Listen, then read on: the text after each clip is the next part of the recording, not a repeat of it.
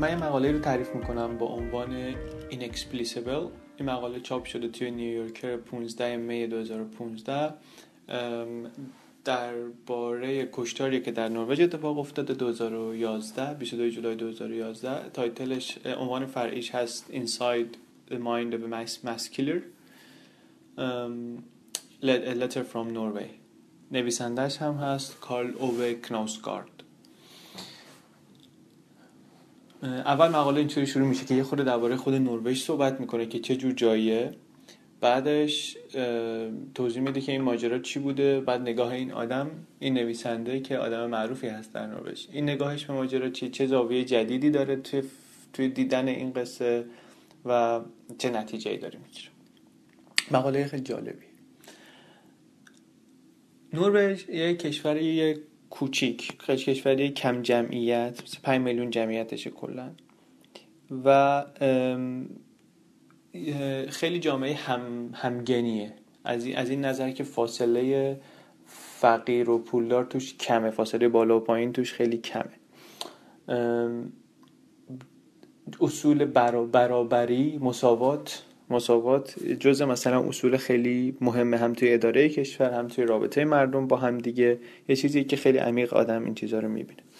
کوچیک بودنش و این فاصله کمش یکی از طبعاتی که داره اینه که وقتی که یه اتفاقی فاجعه اتفاق میفته آدما تقریبا همه متاثر میشن ازش. مثلا یه مثالش اینه که وقتی که پلتفرم الکساندر کیلاند توی اول دهه 1980 وسط دریای پلتفرم نفتی. چپه میشه که توش مثلا 123 نفر میمیرن. میگن که هر نروژی یک نروژی رو میشناخت که اون یه نفر رو میشناخت که توی اون پلتفرم کشت توی اون حادثه کشته شد یا مثلا آسیب دید. یه نکته دیگه درباره نروژ اینه که برای کسایی که اینجا زندگی می‌کنن برای خارجی هایی که میان اینجا جالب توجهه اینه که جامعه حالت بیقل و قش و صمیمی روستایی داره تقریبا. این هم تو خود باز رفتار مردم و اینا مشخصه. هم مثل یه مثالش اینه که وقتی که یه به دلیلی یک نروژ میاد توی صدر توی اخبار رسانه های خارجی تلویزیون نروژ این ماجرا رو با یه حالتی از غرور گزارش می‌کنه که آره این مثلا رسانه ها دارن درباره فلان چیز در نروژ حرف می‌زنن. آخرین مقدمه ای که لازم قبل درباره نروژ بگیم قبل از اینکه بپریم وسط قصه اینه که نروژی ها نسبت به بقیه اروپایی ها مخصوصا بقیه اروپای شمالی ها و بقیه اسکاندیناویا و اینا وطن پرست ترن حس مشهود وطن پرستی دارن. یه روزی روز 17 می روز تصویب قانون اساسی ایناست به عنوان روز ملیشونه. تعطیل مردم همه میان تو خیابون خوشحالن. مراسمی که اون روز برگزار میشه یه مراسمیه که محورش بچه هان بچه ها از مدرسه های مختلف لباس شیک و مثلا رسمی اینا میپوشن لباس مهمونی میپوشن. روز تو, تو می هم هست که می ماهیه که اینجا اول بهاره و همه جا سبز و قشنگه و اینا. بچه ها میان رژه میرن سرودای بچگانه معمولا درباره نروژ می‌خونن و رژه میرن میان توی اسلو تا دور کاخ شاه جلوی ایوون کاخ شاه اونجا برای شاه و خانواده سلطنتی بای بای می‌کنن. اونا هم از ایوون براشون دست کن میدن. اینا بچه ها دور تا دور این مسیری که اینا رژه میدن و سر تا سر شهر جاهای دیگه آدم های بالغ بزرگ. هستن. همه توی لباس رسمی مردا توی کت شلوار رسمی زنا توی لباس سنتی که اینجا لباس رسمیشون حساب میشه. و منطقه منطقه فرق می‌کنه یه لباس خیلی پرپارچه و یه خیلی زرق و برقی و ایناست. هستن و خیلی خوشحالن و معمولا رنگای نروژ پرچم نروژ سمبل نروژ اینجور چیزها رو با خودشون دارن. یه مراسم میگه که خالی از هر بعد سیاسی چپ و راست تو شرکت می‌کنن. هیچ وقت مراسم معنی سیاسی پیدا نکرده و خالی از تنزم هست. هیچ جنبه آیرونیکی نداره. ولی هر سال برگزار میشه. هر سال مردم خوشحالانه تو شرکت می‌کنن و یه خورده سوژه خنده و تمسخر برای بقیه کشور حداقل همسایهشون. ولی این کارو می‌کنن و با غرور و خوشحالی و اینا. این مقدمه بود درباره نروژ. حالا توی یک همچین کشوری توی یک همچین جامعه ای هست که در 22 جولای 2011 یک آقایی به اسم آندریاس برویک 32 ساله از آپارتمان مادرش در غرب اسلو میاد بیرون یونیفرم پلیس پوشیده. یه ون بمبگذاری شده ای رو که کل تابستون بهار اون سال رو صرف آماده کردنش کرده. میرونه به سمت یه مجموعه از ساختمان های دولتی در مرکز اسلو. ماشین اونجا پارک می‌کنه دکمه بمب می‌زنه میاد بیرون را میفته به سمت یه جزیره در خارج اسلو غرب اسلو. در حالی که داشته می‌رفته اون بمب منفجر میشه هشت نفر توی اون ساختمون کشته میشن. این آدم می‌رسه به جزیره تلویزیون داره صحنه انفجار رو پوشش میده و دارن اونجا مصاحبه می‌کنن ببینن چی به چیه. این آدم به جزیره می‌رسه توی اون جزیره کمپ تابستانی جوانان حزب کار حزب کارگر که اون موقع حزب حاکم بود. داشته برگزار می‌شده. یک ساعت خورده این آدم توی جزیره است. این ور اونور میره. هر نوجوانی رو که می‌بینه می‌کشه. و بعد از یک ساعت خورده ای پلیس می‌رسه اونجا و این تقریبا بلافاصله خودش رو تسلیم پلیس می‌کنه. مجموعا در جزیره 69 نفر رو می‌کشه. با اون 8 نفر میشن 77 نفر. قبل از اینکه عملیاتش رو شروع کنه اون روز یه مانیفست 1500 صفحه‌ای رو ایمیل می‌کنه برای هزار نفر که توی ایمیلش داشته. لیستشون رو توی این فرمایی که قبلا باشون چت کرده بوده صحبت کرده بودن اینا. درست کرده بوده. اینو میفرسته برای اونها و یه ویدیوی 12 دقیقه‌ای هم پر می‌کنه می‌ذاره یوتیوب.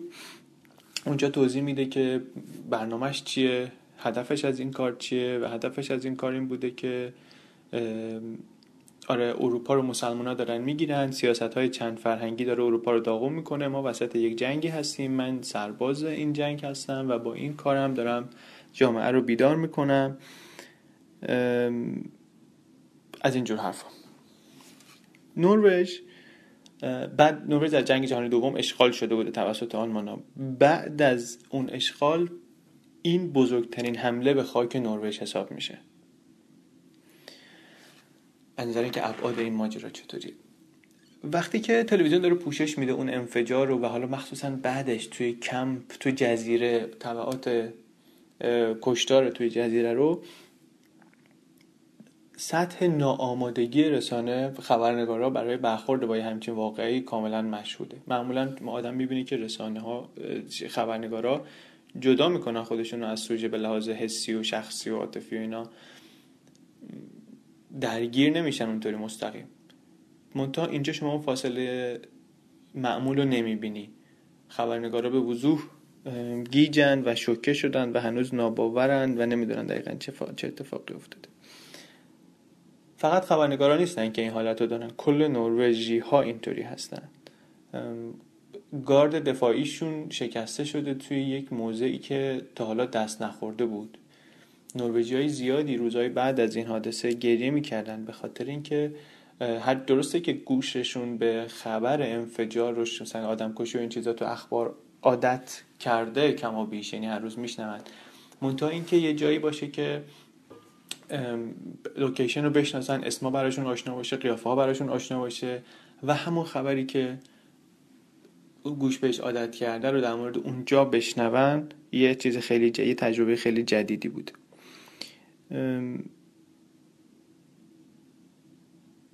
مثل اتفاقای دردناک و ناراحت کننده دیگه وقتی که وسطش هستن فکر نمی کردیم که وقتی که وسطش هست بودیم فکر نمی کردیم که این ماجرا تمومی داشته باشه. فکر می‌کردیم این دیگه زندگی ما رو برای همیشه تحت تاثیرش قرار میده. اما این ماجرا تقریبا تمام شد. یک سال بعد دادگاهش دادگاه بریویک شروع شد. ده هفته تقریبا دادگاهش بود. در طول این ده هفته ما برای اولین بار با آندریاس بریویک رو در رو شدیم.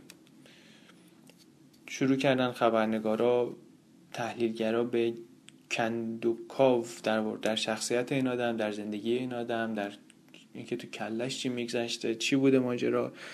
و کم کم برویک شد سوژه به جای خود این جنایت.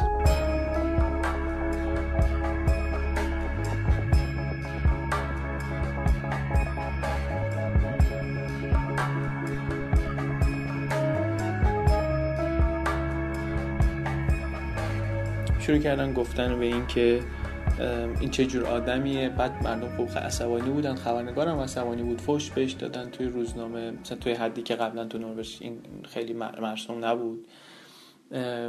یه عده شروع کردن نقد کردن طرز فکرش که مثلا آره این این چیزهایی که این میگه مسلمان ها اینطوری اینطوری اینطوری درست نیست. بر پایه اطلاعات نادرسته. بعضی شروع کردن یه سوراخهایی توی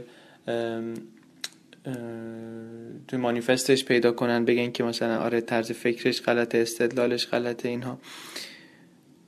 مجموعا کاری که این این نتیجه ای که این این طرز برخورد داره اینه که فرد جانی رو اهمیتش رو کم می‌کنه. فرد مجرم رو اهمیت مجرم رو توی این سیستم کم می‌کنه.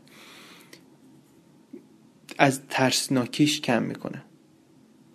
خطرناکیش کم می‌کنه. که قابل فهمیدن هم هست ولی کمک نمی‌کنه به ما که راحت تر بفهمیم که چطور این اتفاق افتاده. چطور توانایی انجام این جنایت چطور ایجاد شده در این آدم. دادگاه یه بررسی روانی سفارش داد دستور داد که انجام بشه و این آدم بررسی شد سابقه روانیش آزمایش های مختلف و اینها. نهایتا نتیجه که دادگاه رسیدیم که این آدم سالمه روانی نیست. گفتن که دیسوشیال پرسونالیتی دیسوردر داره ولی روانی نیست سالمه. بر همین این سوال مهمتر میشه دوباره که چی باعث میشه یک آدمی که از نظر روانی سالمه تو یک جامعه ای که منظم و آرام و باثبات و ثروتمند و خوشحال و سرحاله یه همچین جنایتی بکنه؟ یه چیز دیگه ای که باید حواسمون بهش باشه و اینو از ذهنمون حذف کنیم اینه که این جنایت مثل جنایت های دیگه که ممکنه مشابه بهش دیده بشن مثل مثلا انفجار 1995 اوکلاهوما سیتی. سویه ایدئولوژیک و سیاسی نداره. سویه ایدئولوژیک و سیاسیش ممکنه که یه چیزی باشه که اول به ذهن میاد به خاطر تظاهراتی که طرف داشته. ولی واقعیت اینه که سویه ایدئولوژیک و سیاسیش خیلی خیلی ضعیفتره. نسبت به چیزی که میشه گفت تمایل طرف برای ارائه خودش برای نمایش دادن خودش. این انگیزه قوی تری بوده تا انگیزه سیاسیش. میلش به نقش بازی کردن به نشون دادن خودش. برای همین مقایسه درستتر اینه که اینو مقایسه کنیم با این آدمایی که به مدرسه حمله می‌کنن. مثلا توی دهه اخیر توی آمریکا خیلی زیاد بوده توی فنلاند و توی آلمان هم سابقش بوده. و مثلا یه تعداد زیادی آدم بیدفاع رو می‌کشن در تا جایی که می‌تونن آدم می‌کشن آخرش هم معمولا خودشون هم می‌کشن یا تسلیم میشن یا هرچی. قصه یه خطی اون اتفاقا هم اینطوریه که یک مرد جوانی که معمولا از گروه رانده شده جدا شده است میره حمله می‌کنه و یه سری آدم بیگناه می‌کشه. خیلی شبیه قصه یه خطی برویکه و انگیزه سیاسی هم معمولا اونجا وجود نداره. برویک الان زندانیه. محکوم شد آخرش در دادگاه به 21 سال زندان که ماکسیموم زندان در نروژ و این می‌تونه که تمدید بشه مجددا و در نهایت تبدیل بشه به اینکه این آدم همه عمرش و بقیه عمرش تو زندان بگذرونه. خیلی خبری ازش نیست. تقریبا مدت زیادی سکوت مطلق رسانه ای بود. بعد از یه مدت یه خبری بود که مثلا یه زمانی شروع کرد به اعتراض کردن به شرایط نگهداریش در زندان. لیست اعتراضاتش مثلا این بود که مثلا شامل این بود که کنسول بازیش از پلی استیشن دو به پلی استیشن سه ارتقا ندادن. یا مثلا در زمان مناسب ارتقا ندادن. یا اینکه مثلا خودکاری که بهش دادن ارگونومیک نیست و دستش رو اذیت می‌کنه. وقتی ساعتهای طولانی می‌نویسه دستش اذیت میشه. چون خودشون اینطوری می‌بینی که من نویسندم و قرار ده های پیش روی زندگی مصرف نوشتن کنم. برای همین لازمه که شرایط نوشتنم مناسب باشه. خوندن لیست شکایتاش از حد تحمل ما خارجه. دردناکه. یعنی تصور این که یک آدمی که این همه آسیب به این همه خانواده رسونده یه آدمی که 69 نفر رو رو در رو کشته خب خیلی هاشون چشم تو چشم شده کشته گزارش کالبو چکافی دختری نشون می‌داد که لباش سالم بود. یعنی اینکه دهنش باز بوده موقعی که این داشته شلیک می‌کرده و داشته مثلا احتمالا جیغ می‌زده برای کمک یا برای التماس یا هرچی.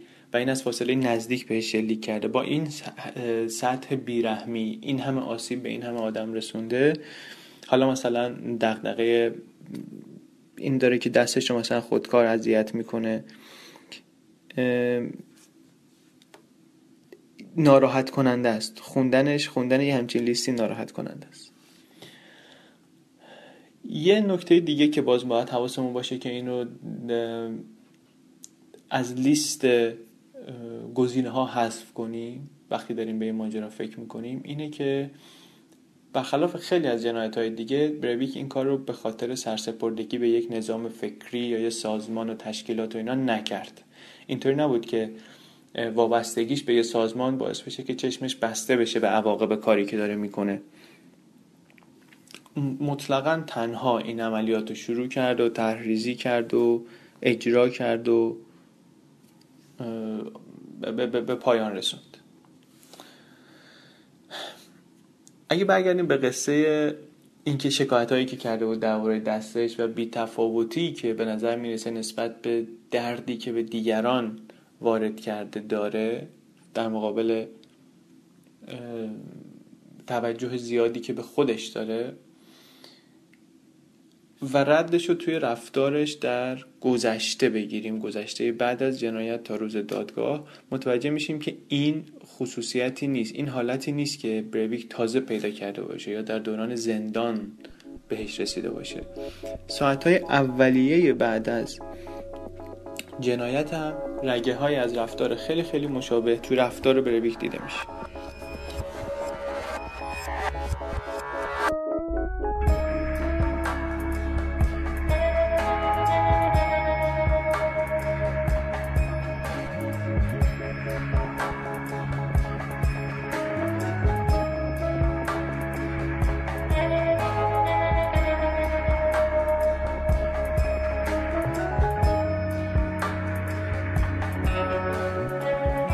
بازجویی اولیه که توی جزیره شروع میشه توی یه کابین چوبی همونجا پلیس های عملیات شروع می‌کنن سوال جواب اولیه کردن. پلیس هیچ تصویر شفافی هنوز نداره که ماجرا چیه و مهمترین چیزی که می‌خواد بدونه اینه که آیا این بابا تنهاست هم دست داره ماجرا چیه. و این هنوز در حالتیه که بچه ها هنوز جنازه ها غرق خونه تو جزیره. یه سری از جنازه ها رو دارن منتقل می‌کنن. پلیس تمرکز اصلیش گذاشته رو منتقل کردن زخمیاب خشکی. یه سری از بچه ها هنوز تو آبن چون پریدن تو آب که از جزیره فرار کنن برن.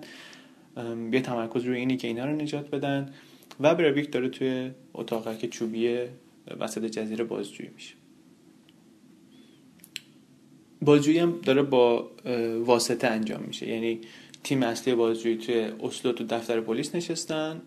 پلیس های عملیاتی سوال می‌برن جواب می‌گیرن اینطوری. برویک شروع می‌کنه شکایت کردن که به من آب باید بدین. به خاطر اینکه من خیلی کافئین و آسپرین و اینا گرفتم یه ترکیبی از این محرک ها گرفتم و دیهایدریت میشم باید آب بخورم. بعد از یه مدتی بالاخره بهش آب میدن. شروع می‌کنه بیشتر سوال و جواب کردن. این باز دوباره شروع می‌کنه شکایت کردن که من دستم انگشتم زخم شده و خون رفته ازم. به من وسایل پانسمان بدید اولش بهش میگن که نه عمرم ما به تو چیزی نمیدیم و اینا. و بعد خیلی شکایت می‌کنه. میگه من نیم لیتر ازم خون رفته و توان اینکه خون بیشتری ازم بره ندارم و ممکنه قش کنم. از این از این حرفا. در نهایت اینا میگن که خیلی خوب. براش تهیه می‌کنن و بهش میدن و وقتی که داره میبنده دستشو کم کم یادش میاد که این دستش چی شده که زخم شده چون درگیر که نشده این با کسی. و میگه که میگه که آره من وقتی داشتم شلیک می‌کردم یه کسی رو داشتم از فاصله نزدیک بهش شلیک می‌کردم. این انگشتم که رو ماشه بود شلیک کردم رو تو سرش و یه تیکه از استخون این پرید و انگشت منو که رو ماشه بود زخمی کرد. این حالت بی, بی تفاوتی و خونسردیش نسبت به کاری که کرده و همزمان دغدغه وضعیت خودشو داشتن دغدغه وز... یه چیز غیر چیز فرعی یه مشکل مثلا خیلی خیلی در مقام مقایسه خیلی ریز و کم اهمیت درباره خودشو داشتن. اونجا هم خودشو نشون میده. فقط مختص این شرایط تو زندان بودنش نیست. اینطوری نیست که برعکسش هم نیست که بگی که اون موقع بوده به خاطر اینکه این دغدغه رو اون موقع داشته به خاطر اینکه اون موقع تحت تاثیر محرکا بوده. کلی کافئین کلی آسپرین و حتی خود خود قتل ها intoxicated شده بوده با این همه قتلی که انجام داده به صورت تنهایی و مستقیم. به خاطر اینکه می‌بینیم از اون طرف تو زندان بعد از 4 5 سال هنوز همین قصه رو داره. هنوز مرکز توجهش خودشه. این برمیگردونه ما رو به اینکه این عملیات رو تنهایی انجام داد برای خودش انجام داد برای این انجام داد که خودش رو به ما نشون بده. برای همین هنوز که هنوزه داره فقط و فقط به خودش فکر می‌کنه. وجه دردناک ماجرا اینه که با هدف نشون دادن خودش به ما این همه آدم کشته شدن. این همه آدم رو کشت. وقتی که لباساشو در میارن توی اون همون کابین که اولین عکس‌ها رو ازش بندازن این شروع می‌کنه فیگور گرفتن. فیگورای کلاسیک بدنسازی می‌گیره بازو رو میده جلو نمی‌دونم سینه رو پف می‌کنه میده جلو. این این کارهایی که مثلا عضله ها قلم به از اینی که هستن به نظر بیان. این, این پلیسایی که اونجا بودن می‌گفتن که مثلا اگه که این بعد از این این این صحنه ها بعد از کشتن 77 نفر 69 نفر آدم نبود انقدر گروتسک نبود می‌شد بهش خندید می‌شد گفت مثلا یه خورده خنده داره. ولی با, با این وضعیتش وحشتناک بود. با توی این شرایط این رفتار که طرف با خون سردی فیگور می‌گرفت همش و هی می‌خواست که قوی تر دیده بشه تاثیر دیگری داشت روی این پلیسا.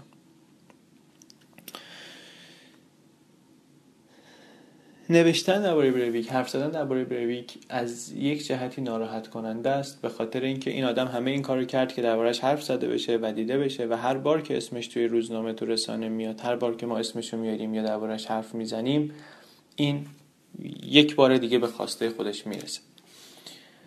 منتها از طرف دیگه چاره ای نیست گریزی نیست از حرف زدن دربارش. ما حتما مجبوریم دربارش بنویسیم و حرف بزنیم که بفهمیم چطوری میشه که یه همچین اتفاقی بیفته. برویک خودش چیزی برای یاد دادن به ما نداره.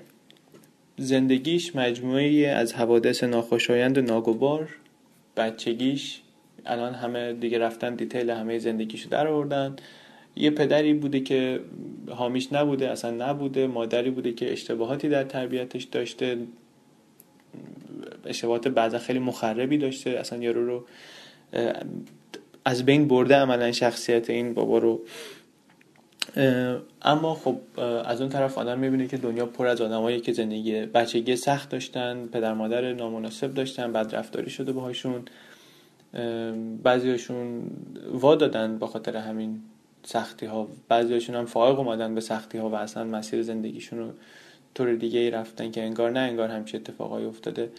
ولی هیچ کدومشون بر نداشتن 69 نفر نوجوان و دونه دونه از نزدیک تو, تو صورتشون نگاه کنن و بکشن. در مورد وجوه دیگه شخصیت برویک هم همینطوره. همه این چیزهایی که بررسی شد که برویک تمایلات نارسیستیک داره همونطوری که گفتم همش توجهش به خودشه. خیلی دیگه هم دارن. خیلی دیگه هم مثلا نمی‌تونن با بقیه همزاد پنداری کنن یا درک کنن آدمای دیگر رو.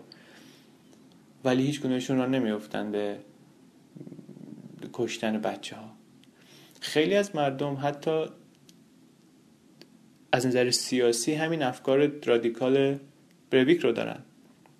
همینقدر نجات پرستن. ولی کدومشون مسلح میشن و یه همچین جنایتی رو انجام میدن؟ عقاید سیاسی برویک وضعیت روانی و شخصیتی برویک کودکی برویک اینها هیچی به ما نمیگن درباره این که درباره این جنایت درباره این فاجعه. در واقع زندگی بریویک تا قبل از قتل یه زندگی کمابیش معمولیه. زندگی قابل فهمیه حداقل. مثل مشابهش حتما زیاد پیدا میشه. ولی چیه که باعث میشه در اون لحظه اینقدر زندگی این آدم خاص بشه. چیه که باعث میشه که این آدم بتونه این همه آدم رو بکشه؟ چیه که کلا باعث میشه آدمیزاد بتونه آدم بکشه؟ این سوالیه که به نظر می‌رسه که فکر کردن بهش در بس در این پرونده ما رو به جوابای بهتری میرسونه. در مقایسه با مثلا فکر کردن به گذشته, گذشته و شخصیت برویک و اینجور چیزا. سوال پس اینه که چی با... چطوری میشه که آدمی زاد آدم می‌کشه؟ یا در واقع سوال رو از اون طرف بخوایم بپرسیم اینه که چی جلوی ما رو می‌گیره که آدم نکشیم؟ حتی در ارتش حتی در جنگ وقتی که آدم ها یونیفرم دارن و لباس نظامی دارن و مسلحن و آموزش دیدن که آدم بکشن و مثلا حتی تشویق میشن که آدم بکشن. منع اجتماعی هم وجود نداره و میگم وظیفه سازمانی هم وجود داره. آدم کشی راحت نیست. بمب انداختن رو سر مثلا صد نفر هزار نفر و کشتنشون یه قصه است. ولی رو در رو بهشون شلیک کردن به اون راحتی نیست برای حتی برای سربازای حرفه‌ای. بعد جنگ جهانی میگن ارتش آمریکا یک کاری که کردن بود که دیدن خب سربازا پرهیز می‌کنن از دستور سرپیچی می‌کنن.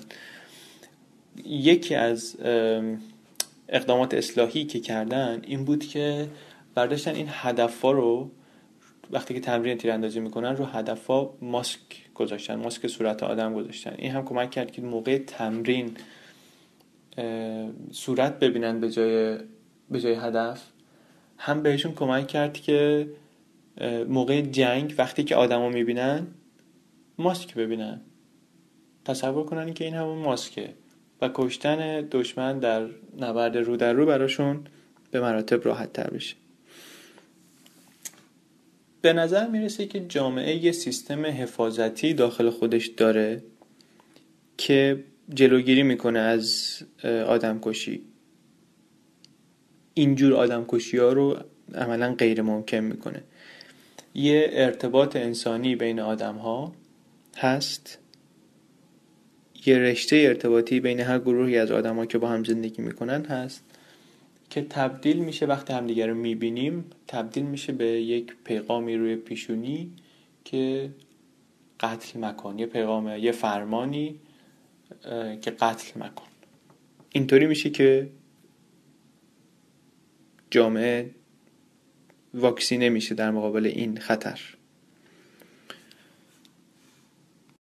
همونطوری که گفتیم حتی در ارتش این مقاومت انقدر قویه که احتیاج هست که به صورت سیستماتیک بشکننش.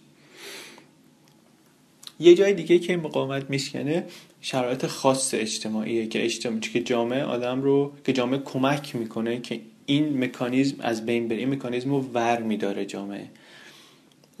مثلا در شرایط جنگ مثلا در شرایطی که توی مثالی بخوایم بگیم توی رواندا اتفاق افتاد یا توی بالکان اتفاق افتاد یا توی عراق و سوریه داره اتفاق میفته. شرایط خاص اجتماعی شرایط خاص مثلا جنگ این مکانیزم حفاظتی جامعه رو بر میداره بی تفاوتی شدیدی نسبت به زندگی ایجاد می‌کنه و باعث میشه که آدم ها هم دیگه راحت بکشن. باز اگه برگردیم به قصه برویک برویک این کار در زمان جنگ نکرده.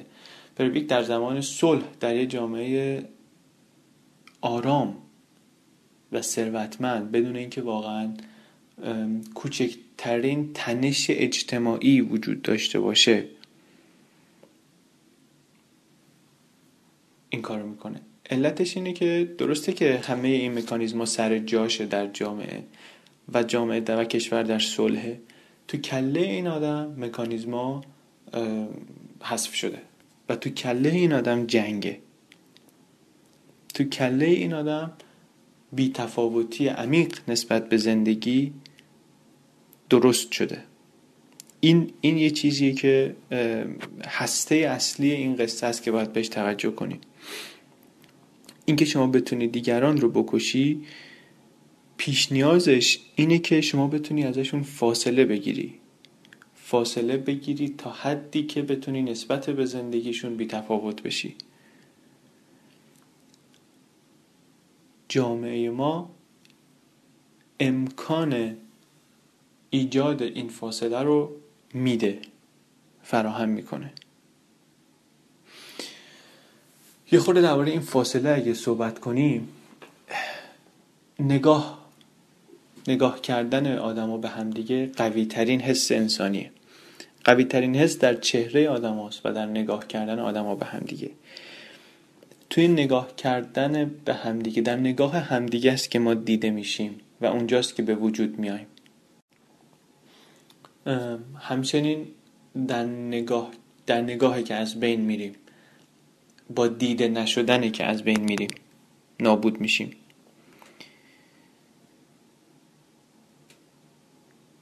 برویک رو چیزی که نابود کرده دیده نشدنه.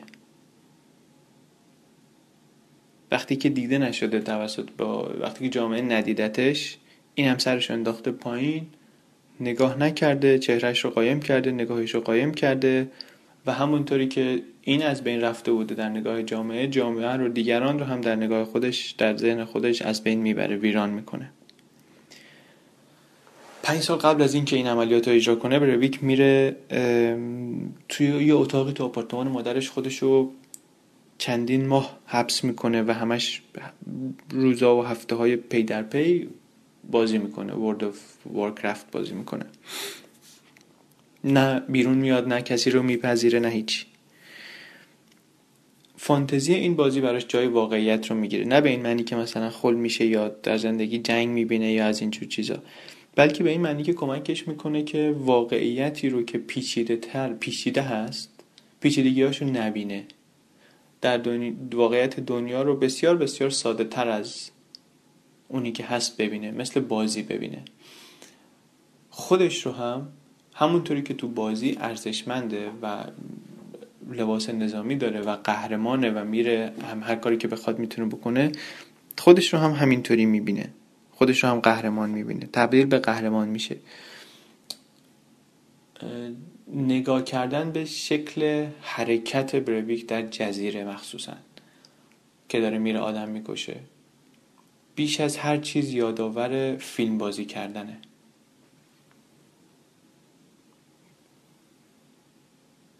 بیش از هر چیز نشون دهنده اینه که این آدم داره نمایش بازی می‌کنه. و اینطوری نمایش بازی کردن نشون دهنده یه تنهایی مهیبه. این نیاز به نشون دادن خود نشون دهنده اینه که این آدم مدت هاست دیده نشده.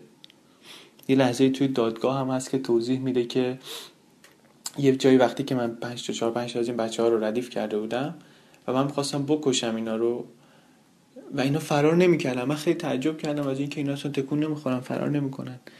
تو بازی ها همیشه دیده بوده که فرار می‌کنه. قربانی تلاش می‌کنه که فرار کنه تلاش می‌کنه که بجنگه و این و اینا این کار نمی‌کنن تعجب کرده بوده.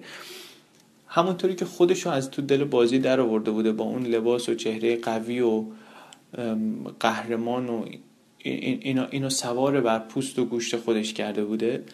این آدمای واقعی که پوست و گوشت و استخونشون جلوش متلاشی می شدن رو برده بوده تو دنیای بازی و تبدیل کرده بوده به image و پیکسل و عدد و رقم.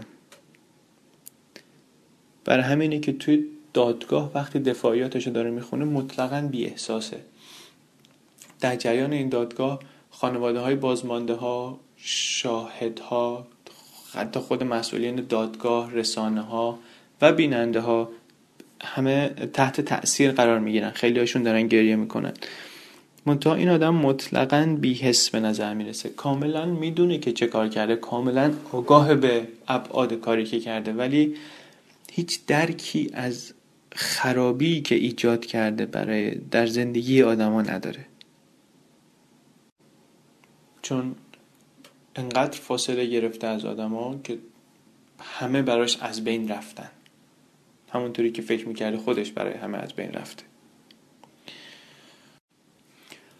چیزی که خوبه بهش فکر کنیم بعد از دیدن ماجرای بریویک و کشتار و زندان و اینها اینه که جامعه فضای لازم رو میده به ما که اونقدر از هم فاصله بگیریم که انجام یک چنین کاری ممکن باشه.